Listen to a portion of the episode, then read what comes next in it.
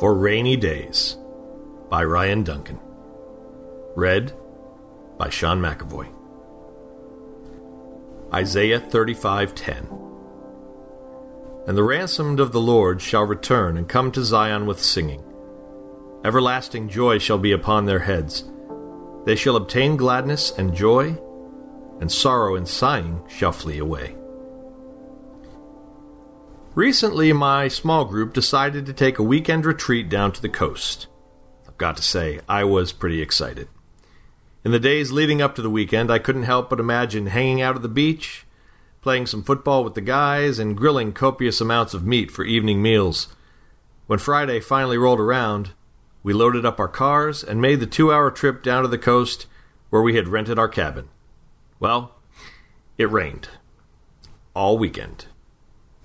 It wasn't the fun kind of rain either, the kind where if you get a few people brave enough you can run around outside like maniacs until you're soaked. No, this was the cold, unrelenting kind of rain that makes you want to crawl back in bed and hibernate for a week.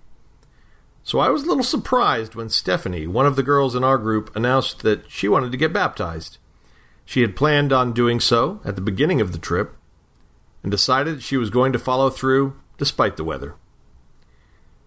She couldn't have picked a more miserable day. The sky was gray, the sea was white and foamy, and as we stepped onto the beach, I knew it would be only minutes until we were all close to freezing. I remember watching Stephanie and her friend wading into the sea and thinking that when I got baptized, it would be somewhere tropical and sunny. But when Stephanie broke the surface, the joy on her face seemed uncontainable. You couldn't help smiling with her as she climbed out of the water. Suddenly, the sky didn't seem so gray. The rain wasn't so bad. Even the wind, which was just as cold as ever, didn't bother me so much. It was one of those moments where you knew God was there. Life is full of bad moments and rainy days, and it's tempting to think God doesn't care when cloudy skies remain the same. But here's the thing about God. You never know him better than after he's taught you to laugh in the rain. Intersecting faith and life. Take a moment to find joy in the life God has given you. And for further reading, visit Psalm 16, verse 11. Hey listeners, thanks for joining us for the Crosswalk.com devotional podcast. To get all of our episodes straight to your phone during the week, subscribe to this podcast on iTunes or wherever you listen to podcasts.